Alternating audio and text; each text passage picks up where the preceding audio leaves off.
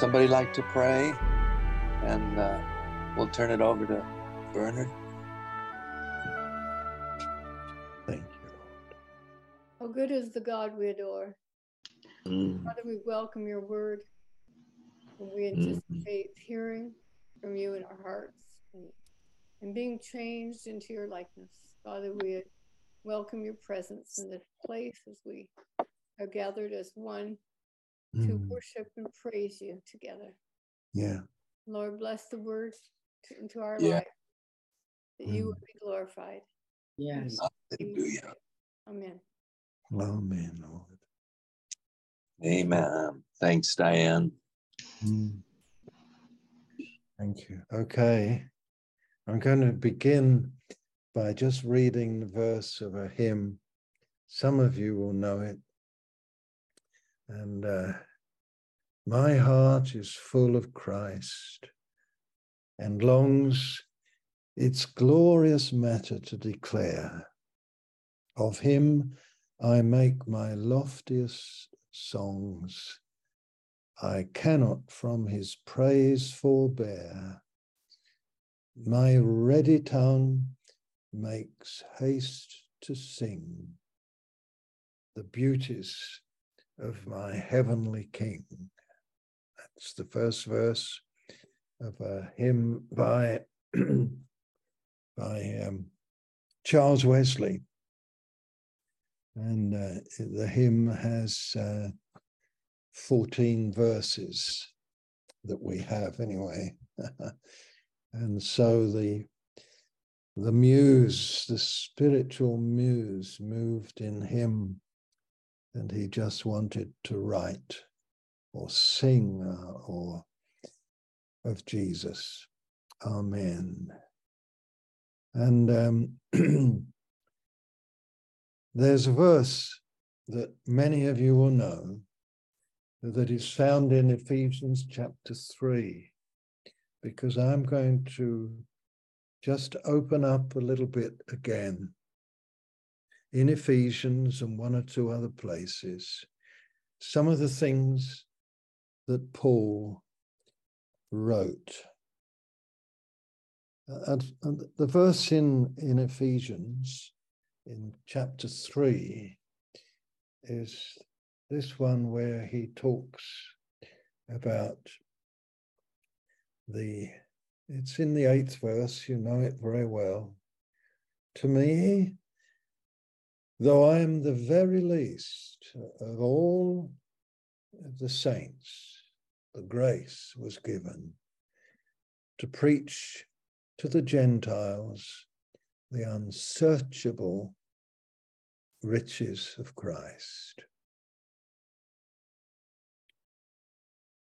To me, though I am the very least of all the saints, this grace was given to preach to the Gentiles the unsearchable riches of Christ.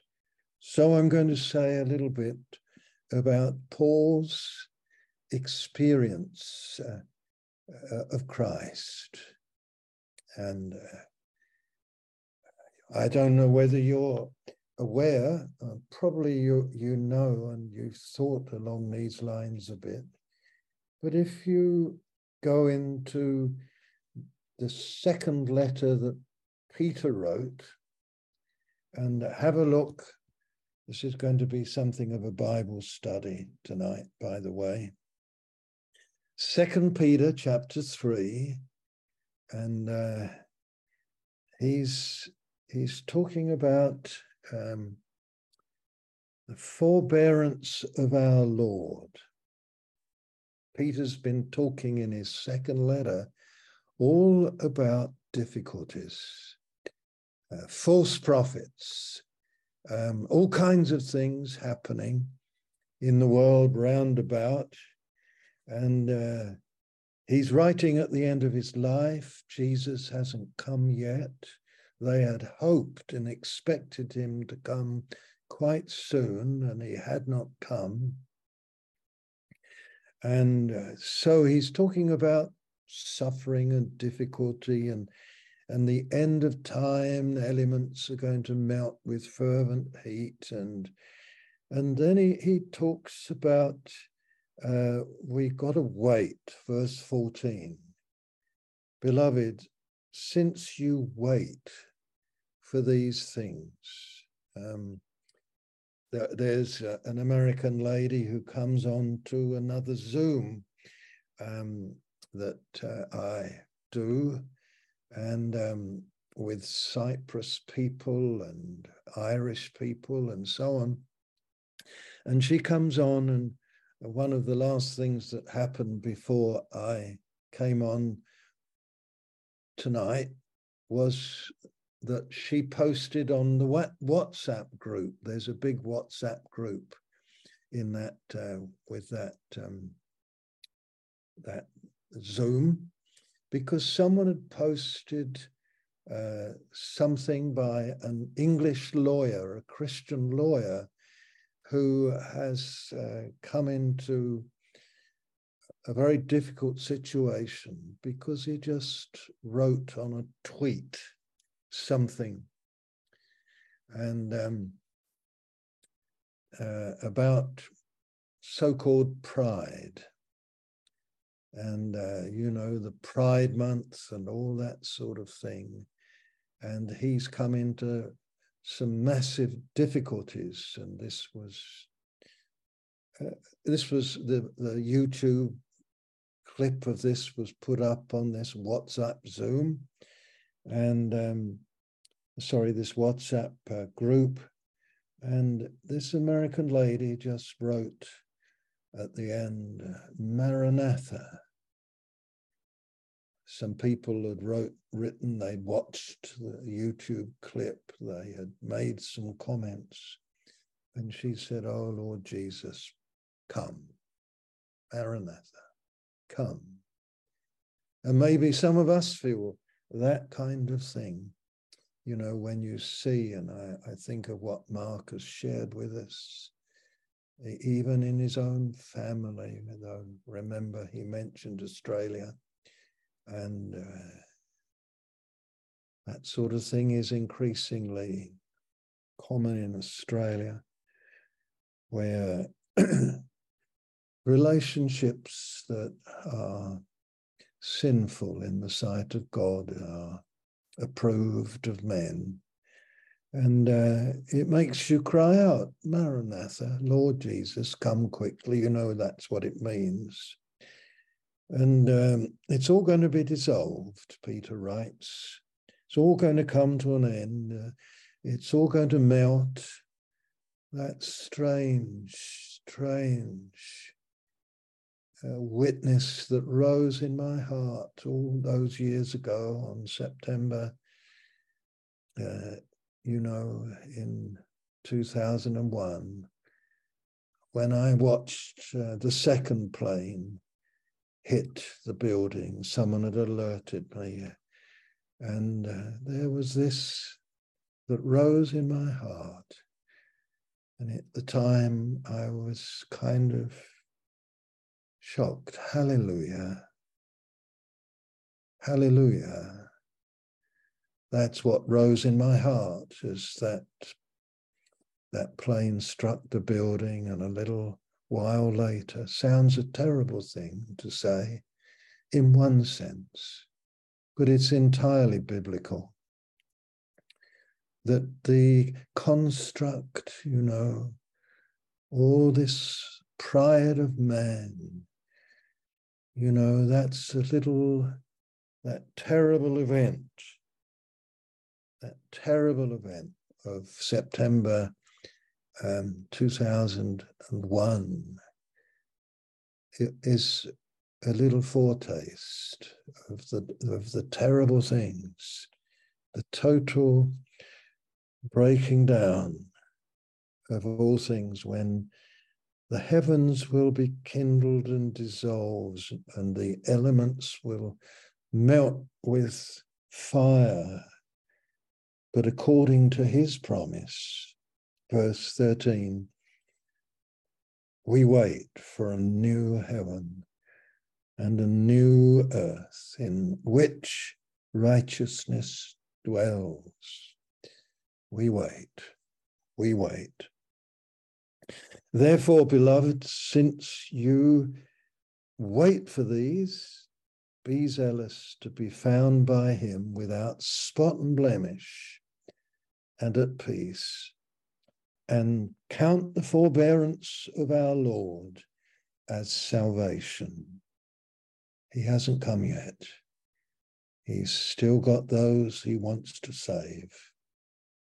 He's still the the the flock is not full. They're not all there yet. So count this waiting time as the forbearance of our Lord as salvation. As salvation. Salvation for us, where we can learn uh, and yield more and humble ourselves more before our mighty God in the midst of the things where all the angers, the wrong angers that can grip the heart are taken out of us and where we're changed, changed, changed. Uh, receive this waiting time. The fact that Maranatha has not happened yet, he hasn't come yet. Count it as salvation, salvation for you, a deeper place in God for you, uh, a deeper place in God for me, uh, and salvation to others. Count it all as uh, as salvation. That's what Peter is telling us, and then he says these words about his brother Paul. He says, Our beloved brother Paul. He writes about these things too he says. So also our beloved brother Paul, middle of verse 15, wrote to you according to the wisdom given to him. Speaking of this, as he does in all his letters. So Peter recognized his beloved brother Paul had uh, wisdom given unto him to write. Same things, different way of putting it, a fuller way of putting it, a more complete way of putting it, um, but according to the wisdom given to him. And then he says in the middle of verse 16, there are some things in those letters hard to understand which the ignorant and unstable twist to their own destruction as they do the other scriptures. So our beloved brother writes, and he, he's rather difficult to understand sometimes, Peter says. It's good, it's good to sort of recognize the very normal interplay between these apostles in their ministry. I, I, think it's quite a blessing to just recognize, Peter recognizes that there's particular wisdom being given to Paul, and uh, that he knows that some people, you know, they find it hard to understand Paul in some of the things he writes. Perhaps you do, certainly I do. Uh, um, learning and he, he says that some people who are unstable and ignorant, they twist these things, they twist the scriptures.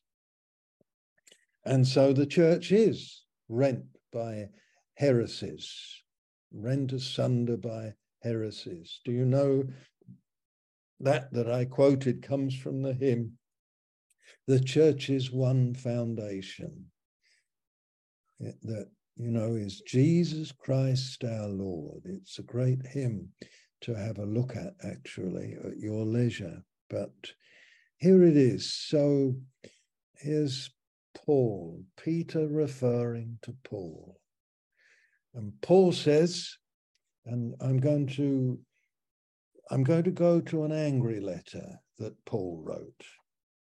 Uh, did you know that he he had a righteous anger as he wrote the letter to the Galatians.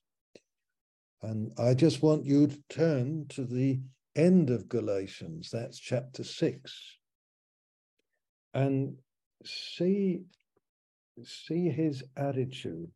Teachers had followed him to Galatia. There was a number of churches in Galatia, not just one. And uh, they were obviously interconnected together. Um, but Paul had seen these churches come into being full of life. And then certain teachers had come bringing heresy, pulling people back um, uh, into various things that the Lord had brought them out of. And in verse 11 of chapter 6 of Galatians, he says, See with what large letters I'm writing to you with my own hand. So he's right at the end. Uh, he's been dictating the letter, but in order for it to become authentic in the eyes of the people who to whom it's sent, uh, I'm writing with large letters. I'm I'm writing to you with my own hand, very personal. It is those who want to make a good showing in the flesh that would compel you to be circumcised. Compel you to be circumcised. One of the things that I have understood about the church all along that it is voluntarist. Uh, it's not a place of compulsion. It's a place where we are drawn. Doesn't mean to say there's not obedience, but the idea of compel you to be circumcised of all things. There are people who come to them, he's angry about it. And only in order that they may not be persecuted for the cross of Christ. That's the real circumcision. It's of the heart in the cross of Christ. Nothing to do with a, the organ on a, on a human body. For even those who receive circumcision, verse 13, do not themselves keep the law but they desire to have you circumcised that they may glory in your flesh. But far be it from me to glory except in the cross of our Lord Jesus Christ, by which the world has been crucified to me, and I to the world. For neither is circumcision anything, nor uncircumcision. This is something, this is a verse some of the messianic congregations need to get the grip on. Neither is circumcision anything, nor uncircumcision. It's nothing but a new creation. Now, this is the revelation that Paul wrote about that was hard for people to understand. This a new creation. Neither this nor that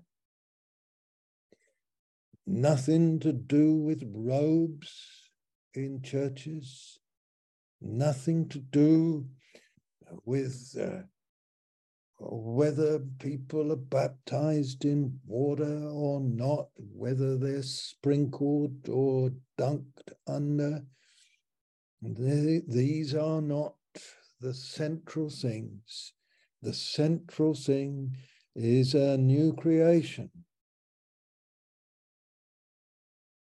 And if it be, begin not in those who are going to be the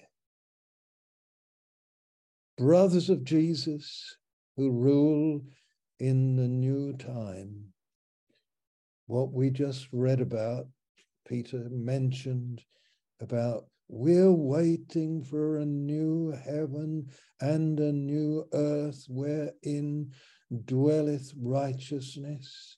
There shall be nothing new except the new man comes and came, Jesus, and the, the new people in him, the new creation come forth. And this is, Paul is fiery about this. This is a, an incredible statement. Neither this nor that. But a new creation. That's what it's all about. And neither is circumcision in anything. I could put into that, neither is are the doctorates of ministry and all the things that people pr- often proudfully hang on their walls. You know, neither, none of these things matter. But am I a new creation?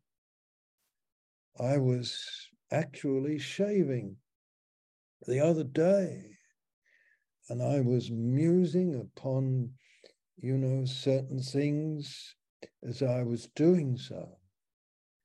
And the Lord, it just one of those occasions where the Lord spoke so powerfully in my heart. I can change men. I change men. I change men. And it's almost as though he repeated it uh, to me, you know, I change man. Paul goes on, and if you look at verse 16, he says, Peace and mercy upon all who walk by this rule that's the rule that in, in circumcision there's nothing, in uncircumcision there's nothing, but a new creation. That's what it's all about. A new creation. Peace and mercy upon all who walk by this rule.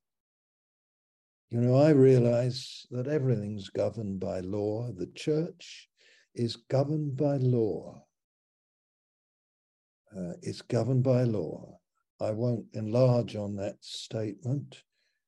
But if I mention to you that the whole world is governed by law, you know, if you were to jump out of an aeroplane, a law comes into, into play, doesn't it?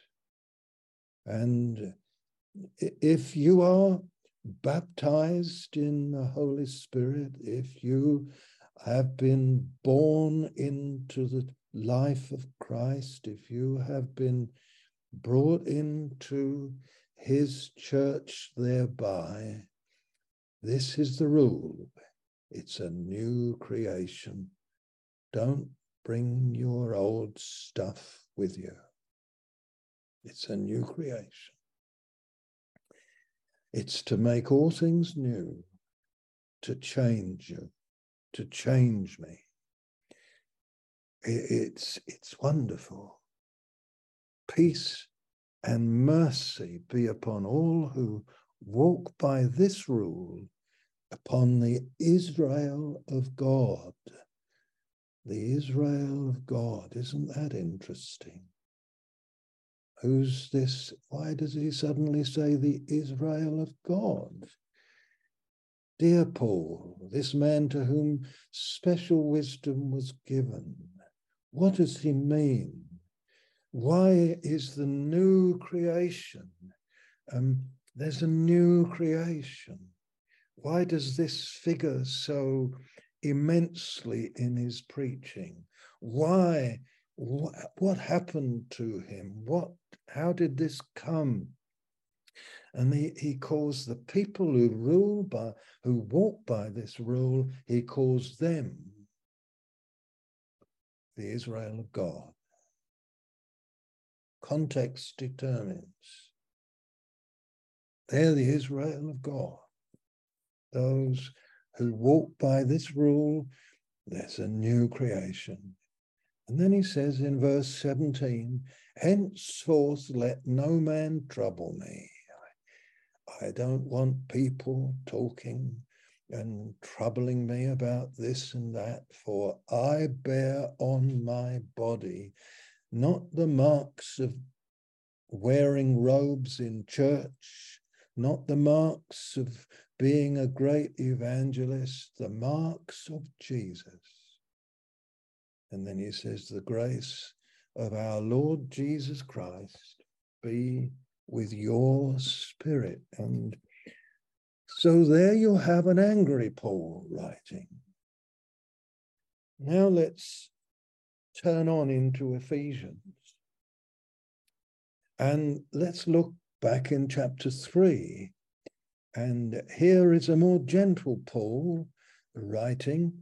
And uh, he's, he's saying this. He says, I'm a, I, Paul, a prisoner for Christ Jesus, on behalf of you Gentiles, assuming that you have heard of the household management arrangement by which God's grace has been given to me for you. That's what the word stewardship mean, that means. The, the household arrangement uh, by which, in God's grace, it, there was something special given to me for you.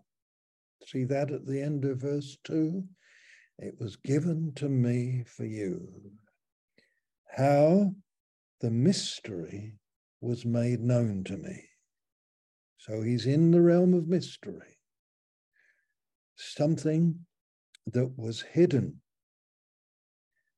It was hidden it, it, the house, it, this mystery was made to, known to me by revelation, as I have written briefly. That's in chapter two. He's written briefly about it. When you read this, you can perceive my insight. And now he names the mystery, the mystery of Christ, the mystery of Christ. And he says this mystery was not made known to the sons of men in other generations, as it has now been revealed to his holy apostles and prophets by the Spirit. That is how that the Gentiles, fellow heirs, members of the same body, partakers of the promise, in Christ Jesus through the gospel. This mystery that whether you're a Gentile, it doesn't matter. Whether you're a male, it doesn't matter. Whether you have three degrees, it doesn't matter. Whether uh, you play 10 musical instruments, it doesn't matter. It just doesn't matter. If you're in the new creation, you're a fellow heir equally. And you're partakers of the promise of in Christ Jesus through the gospel. Tremendous thing.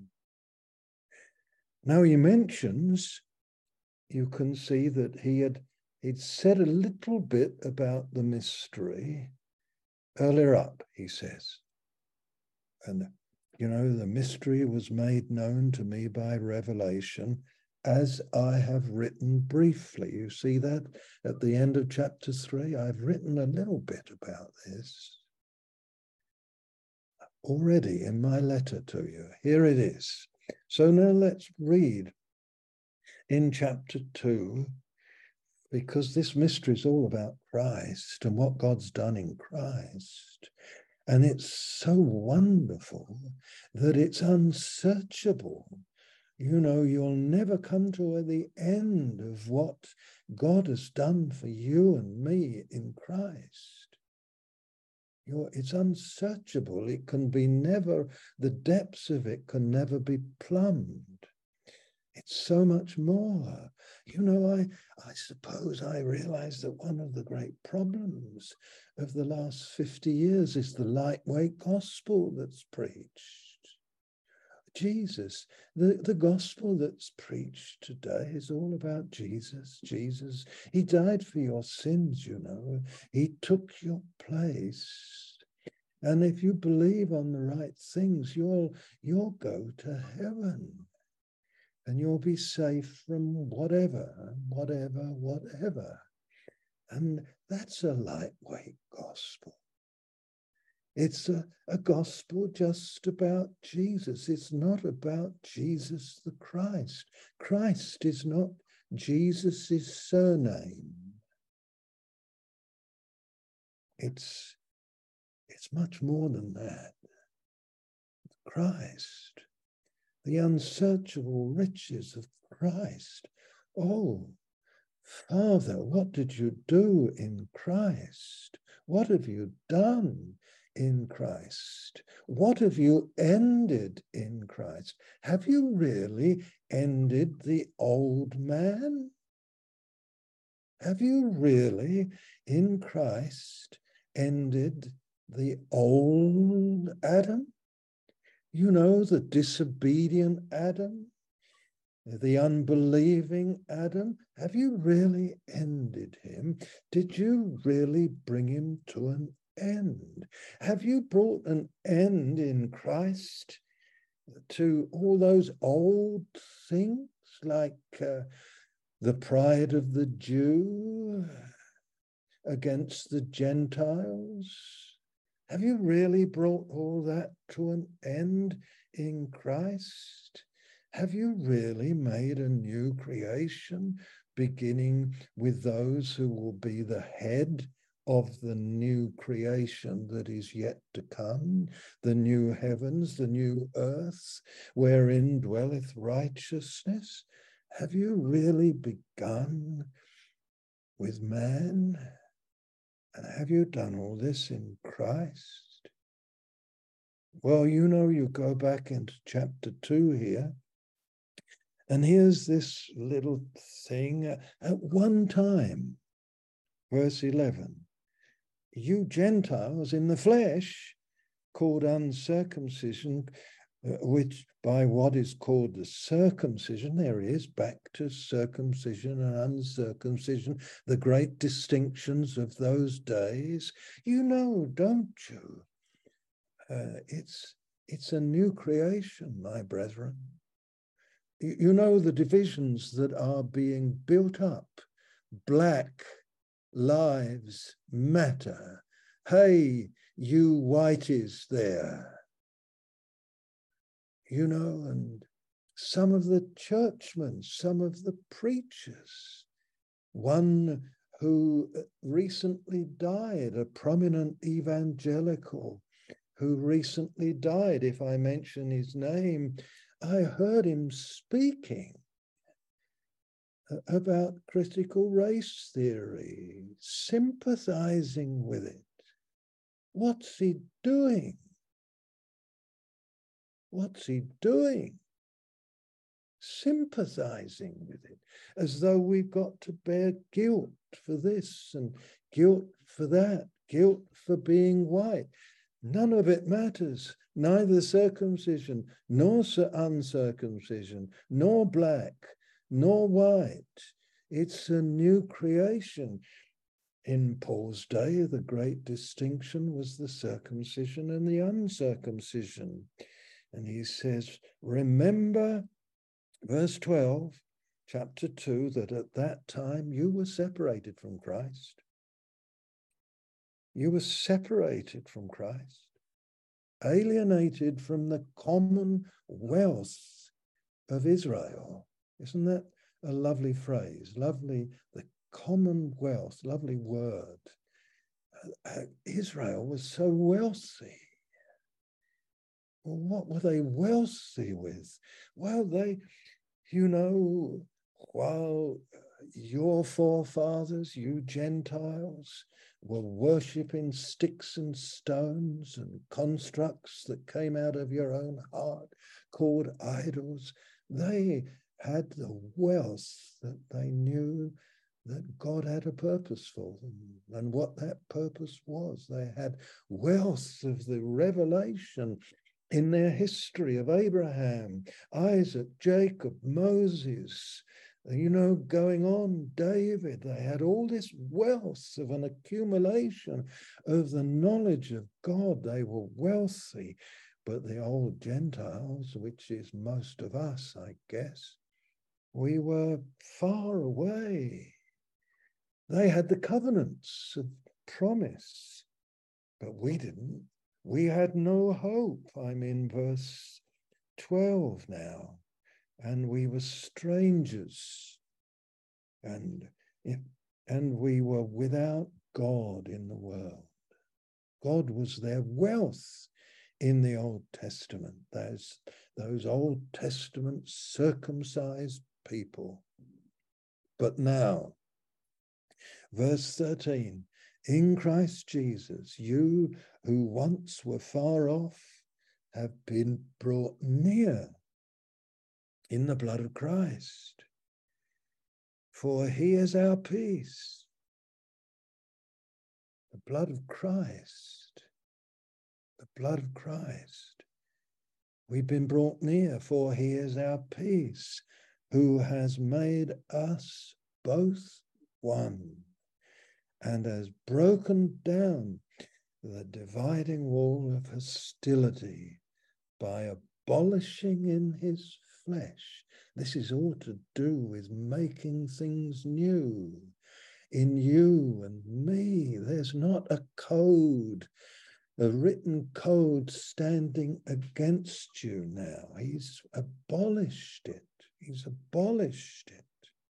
The law of commandments and the ordinances, he fulfilled it all himself that he might create in himself. This is what part of the unsearchable riches of Christ, that he might create in himself one new man in place of the two. Isn't that wonderful? You know, one of the things that tends to you know, trouble me is when I'm in the south of the United States or when I'm in London, say, and I I see that the church is not evidencing, you know, the unity. Race still plays a part. There's the Chinese church over there. There's the Ethiopian church over there. There's the English church over there. I remember I used to love going to an Assemblies of God church in Sydney many years ago. I used to love having a weekend of meetings there because somehow they were living a little element of this new creation where there's no black nor white. There was no Tahitian or Kiwi, New Zealander, or Aussie, or English, or South African, or black, or white, or Indian. You know, they were all together. Somehow they had managed. We have managed a bit on this Zoom, haven't we? Hallelujah. Hallelujah. You know eh, that he he's created in himself one new man in the place of the two. Isn't it great? Do you know one of the great divisions of today? Young and old young and old, young and old.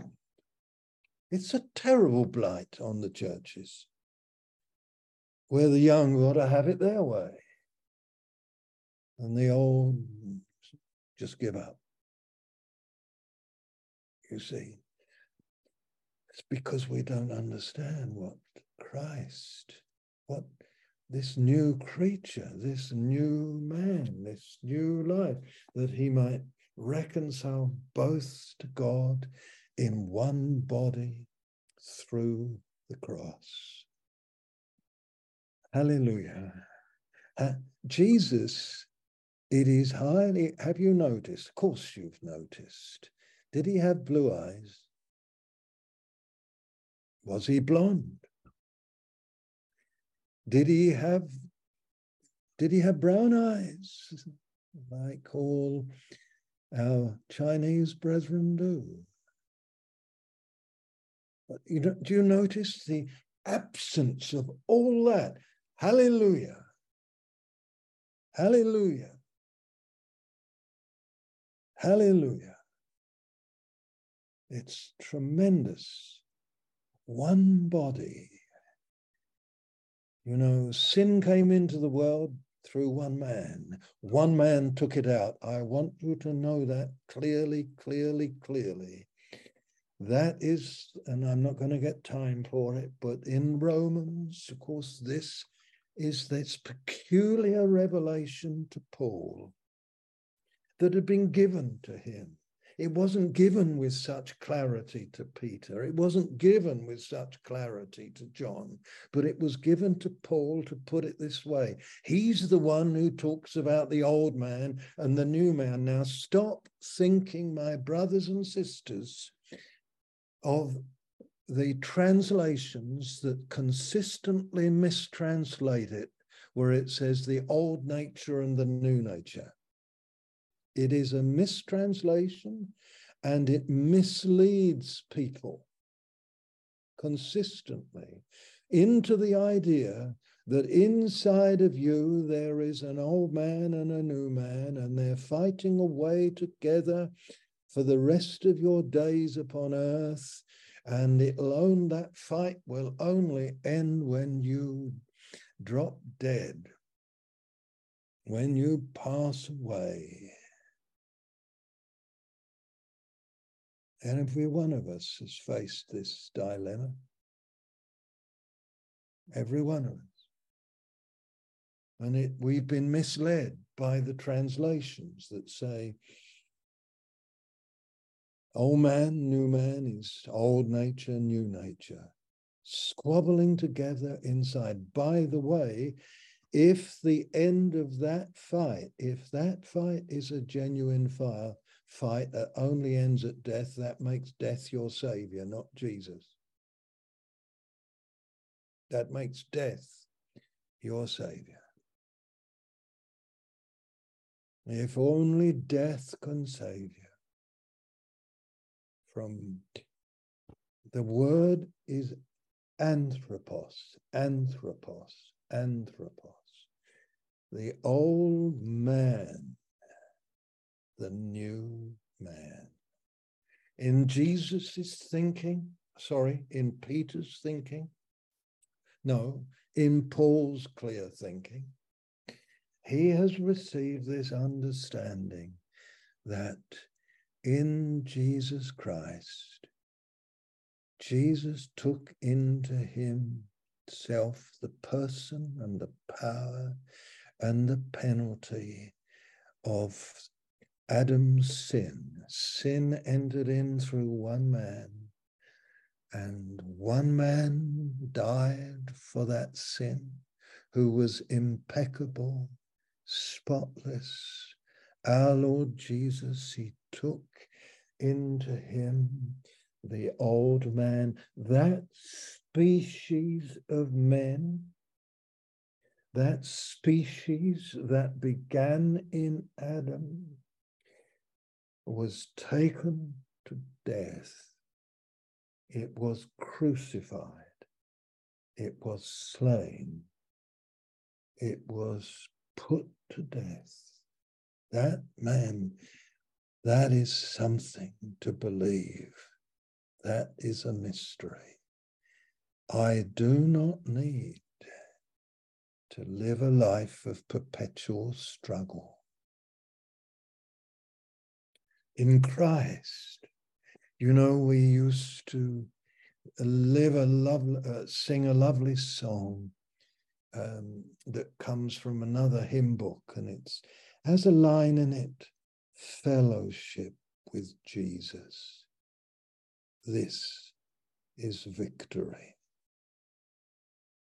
Fellowship with Jesus. This is victory. The life of Christ.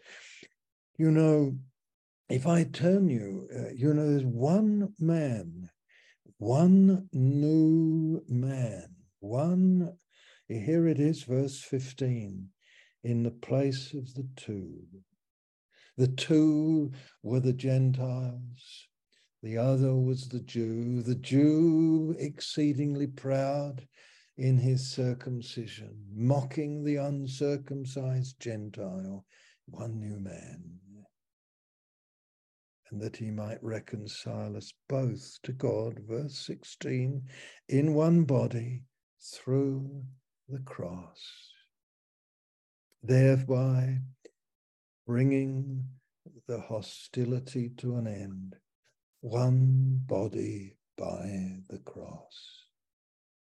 One body, just four or five words, one body by the cross. Yea, uh, you know, new creatures are, they are crucified people, crucified with Christ, yet raised. You know, if I turn you over into the Roman letter now very quickly, and I take you into this tremendous verse, and you will know it ever so, ever so well. Romans chapter 8, and it's right there at the beginning of chapter 8, where the Lord moves Paul. He's in his flowing along in the in the in the mystery of the revelation. And he you, you probably know, don't you, that there's a lot of controversy about Romans 7. You probably know that. Romans 7. Uh, you know, I don't know whether you've ever gone through Romans 7 rather carefully, especially from verse 7 down through to the end of verse 24. I wonder if you've ever done that. Have you ever gone through Romans 7 just from verse 7 right the way through to the end of verse 24? And if you if you did and you have a Bible that you mark, just put a little ring round uh, a word of one letter. The word, of course, is I. I. And then put a ring round the little word with two letters me. Me.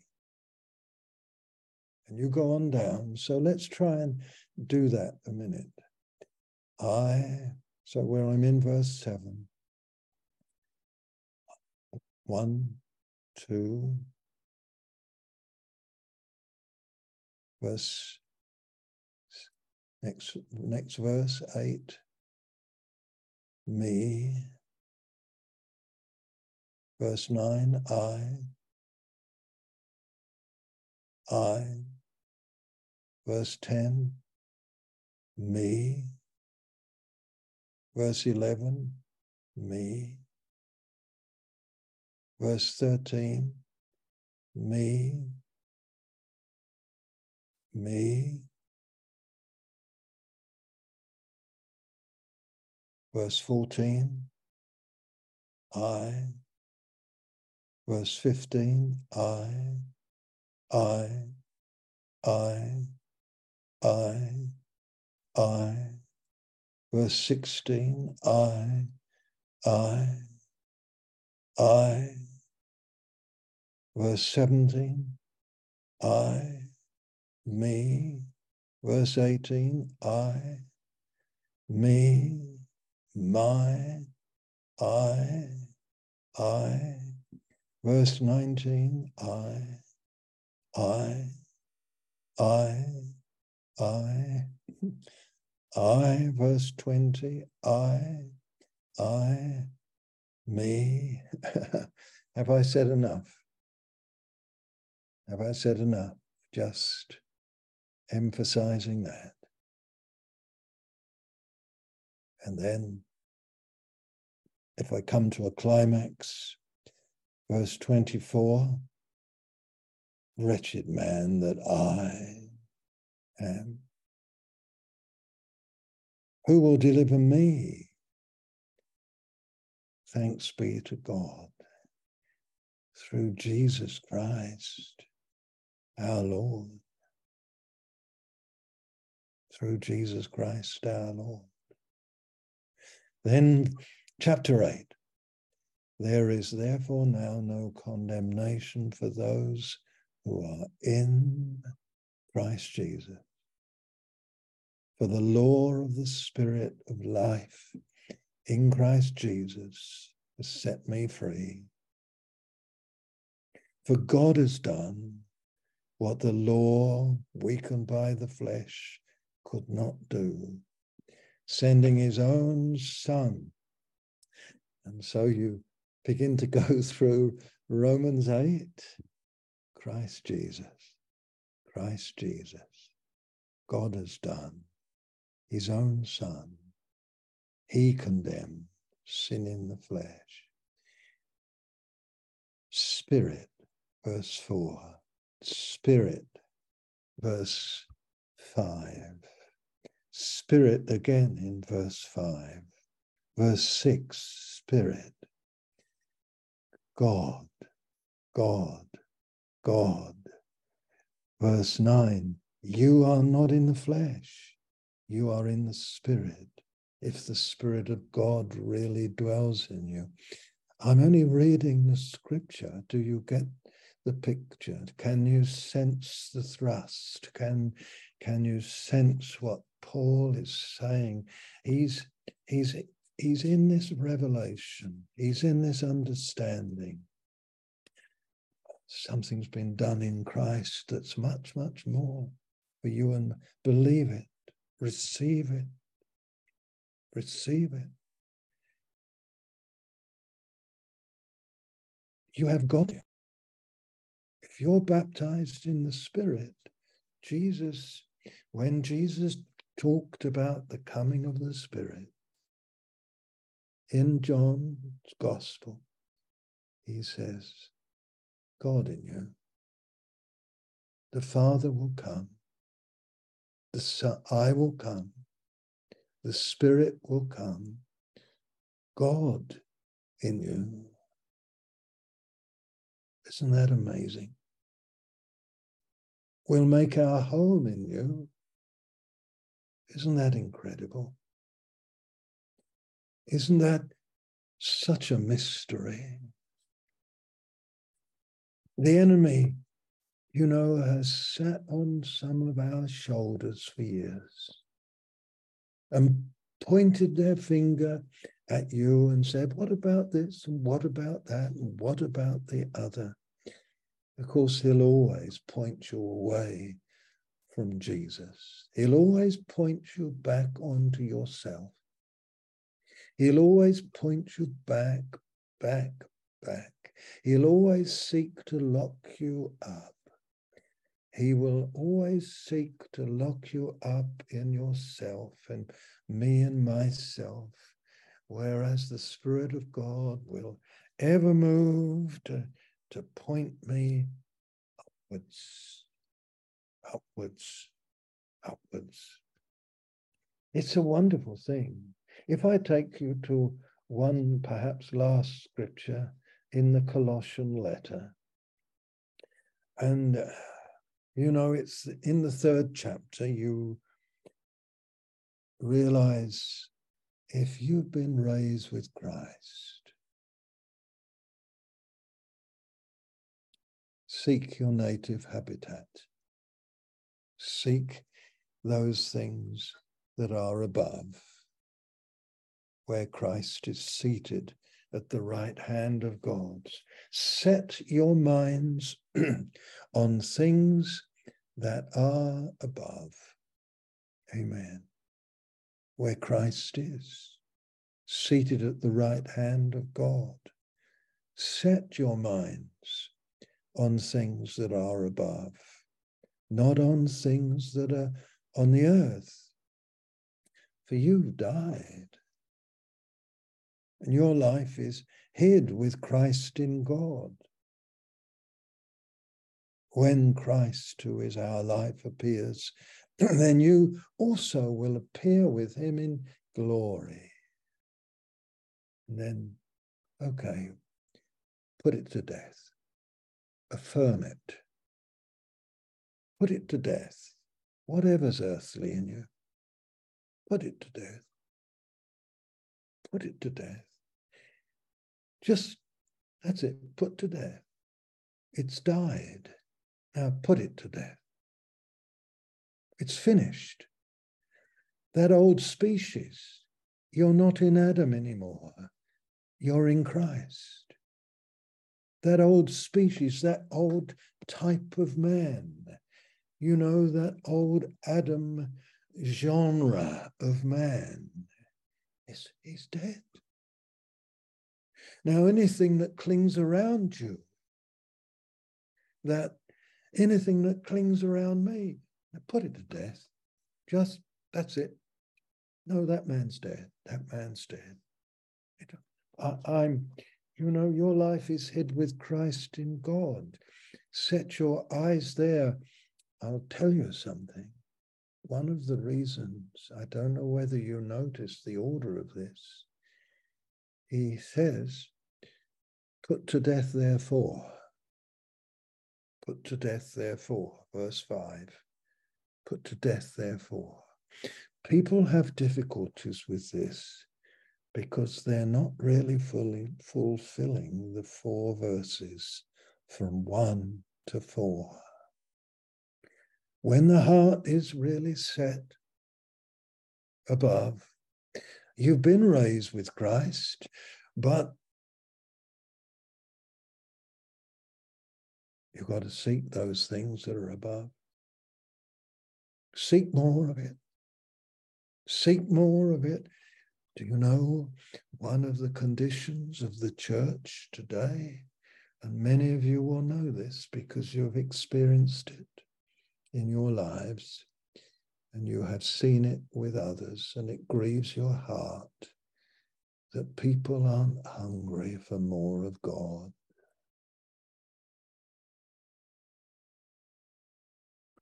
I went to see a young man yesterday afternoon. He asked to see me. And uh, we, he was talking to me about one of his house friends. He lives in a house with seven people. And uh, this person claims to be a Christian. And, uh, but he's an addict. But he claims to be a Christian. He says the habit of his life is to uh, repent before he goes to bed for all that he did during the day. then he gets up and he believes that he's washed clean and he gets up and does the same things and does the same drugs the next day and does the same thing in the evening. And I, I said to this young man who was talking to me about it, I said to him, Now tell me, what is the most honest statement that this young man has made to you? And he said, I love my sin. That's what the young man had said to him. That's why I keep on doing it. That's right. That's right. Now, There are two things that young man needs. Of course, at least two. But I won't go into that. But you know, most people have difficulties with the putting to death because they're not seeking the things that are above, pursuing the things that are above. I hope you're not, you're looking at this with uh, with just simple eyes, as Richard was saying at the beginning, the simplicity. You know, it doesn't say looking at your failings. It says seeking the things that are above. You are raised. You're a new creation. You're not of the Adamic species anymore. He, he was gathered into the bosom of Jesus, that sinful man. And he was swallowed up. He was finished. He was buried. He was buried. Hallelujah. You may live a life from sin set free. Do you know who I was reading a little bit of this week? Sadhu Sundar Singh. I wonder how many of you have heard of him. And in one section, he was rejoicing in the wonder of freedom from sin. Freedom from sin. Freedom from, and he didn't put it these ways. Sadhu Sundar Singh was a, a, an amazing man. He, he told many stories to illustrate things. He knew that Jesus Christ our Lord's. Uh, so much had been, he knew that the old had, had been taken into Jesus and taken to death and taken into the tomb and buried. And the new man rose. And you and I rose with him. You've been raised. You can live a raised life tomorrow. Uh, you can, I can live a, a, a raised life, but as seek the things, set your minds on the things. You'll find, if you do that, you'll find it relatively easy to put to death. That belongs elsewhere what's earthly in you immorality, impurity, passion, evil desire, covetousness. On account of these things, you, you once walked among these things. Verse 7. You lived in them. Verse 7. But now put them away. Put away all these things anger, wrath, malice, slander, foul talk from your mouth. You know, thinking about these things this week, it's almost as though I was kind of living for a while just in heavenly regions, in this kingdom of Christ, in the kingdom of God you know that this Colossians letter almost begins with the Father's transferred you into the into the realm of the Son of His love.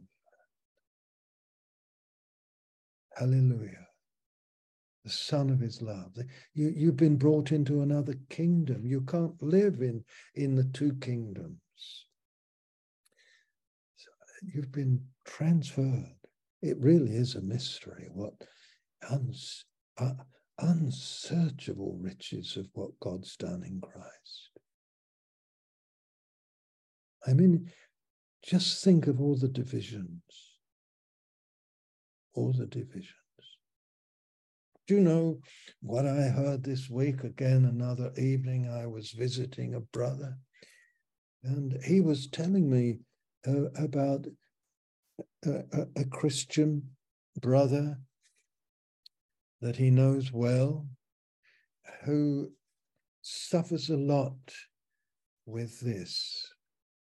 You know, where it says in chapter three, put off, put off, you know, and in verse eight it says, anger, wrath, malice, slander.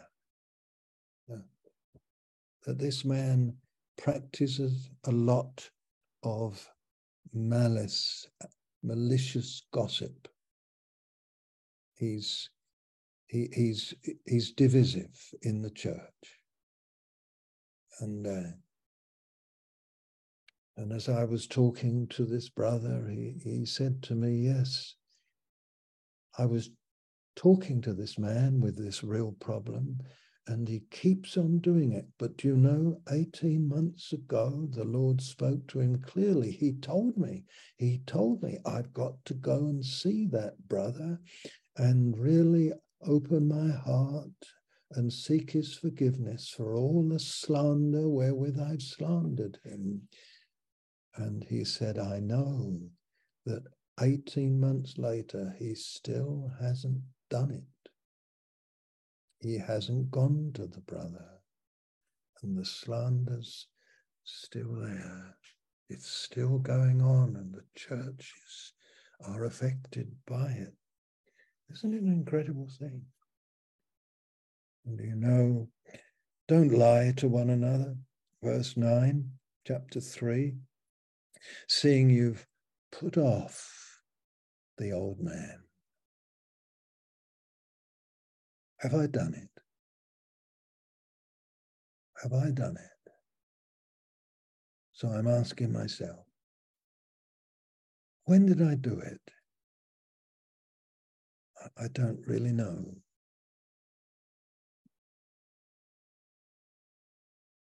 I don't really know a time when I did it. I just began to believe it. That what had happened in Christ was much more than me having a, a, perpetual struggle as though I had within me two natures. A perpetual struggle. Put off, I put off the old man. My version that I'm reading here, this one, says old nature old nature, but it's old man with its practices, with its practice, and you put on the new man, which is being renewed in knowledge. Isn't that lovely? Being renewed. That's the tense. Being renewed. You've put on. Yes, you've put it on. You put on, I'm a new creation. and it's being renewed, constant renewal in knowledge after the image of its create of its creator. Here in this new creation, there is neither Greek nor Jew, circumcised or uncircumcised, barbarian, Scythian, slave, free man, but Christ is all and in all. Christ. Christ is in you, my brethren. Christ is in you. Christ is in you. Isn't that wonderful? Christ. This is a fit place to stop. This is a fit, right place. They're here in Christ. There is neither, oh, my brethren, This is an end of your inferiority.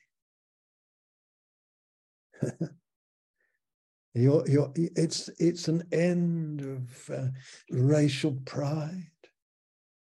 It, it's an end of feeling inferior because you haven't got university degrees or whatever. Glory to God. Unsearchable riches of Christ. I have failed miserably sharing with you in one way, trying to convey what this wonder, this wonder. He has done more for us than we could ever dream. He's done more for us. Now, he says to me, now go and go and love. Go and love. Go and be new. You're my species on the earth. Do you like the word species? You know, I, I, like to use that word, you know. Uh, it's tremendous what Christ has done. Unsearchable riches. Oh, and I'm sure, well, I, won't, I won't go on. Don't struggle about this. Just, just think of Christ. Is what I'm saying or trying to say worthy of him. Worthy of him. It is, isn't it? This is the real Christ. Hallelujah. Jesus the Christ. Amen. So I'll finish.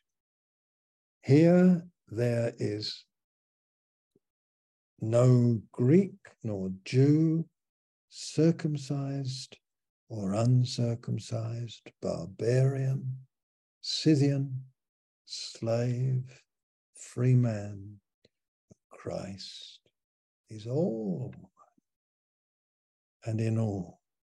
Do you know what my version here says? It brings out the Greek very clearly. Here, that's in this new man, there cannot be Greek or Jew, circumcised or uncircumcised, barbarian, Scythian. There cannot be, but Christ is all and in all. So there I finish, Richard, my poor attempt at presenting what is, or perhaps cannot be presented fully by any man.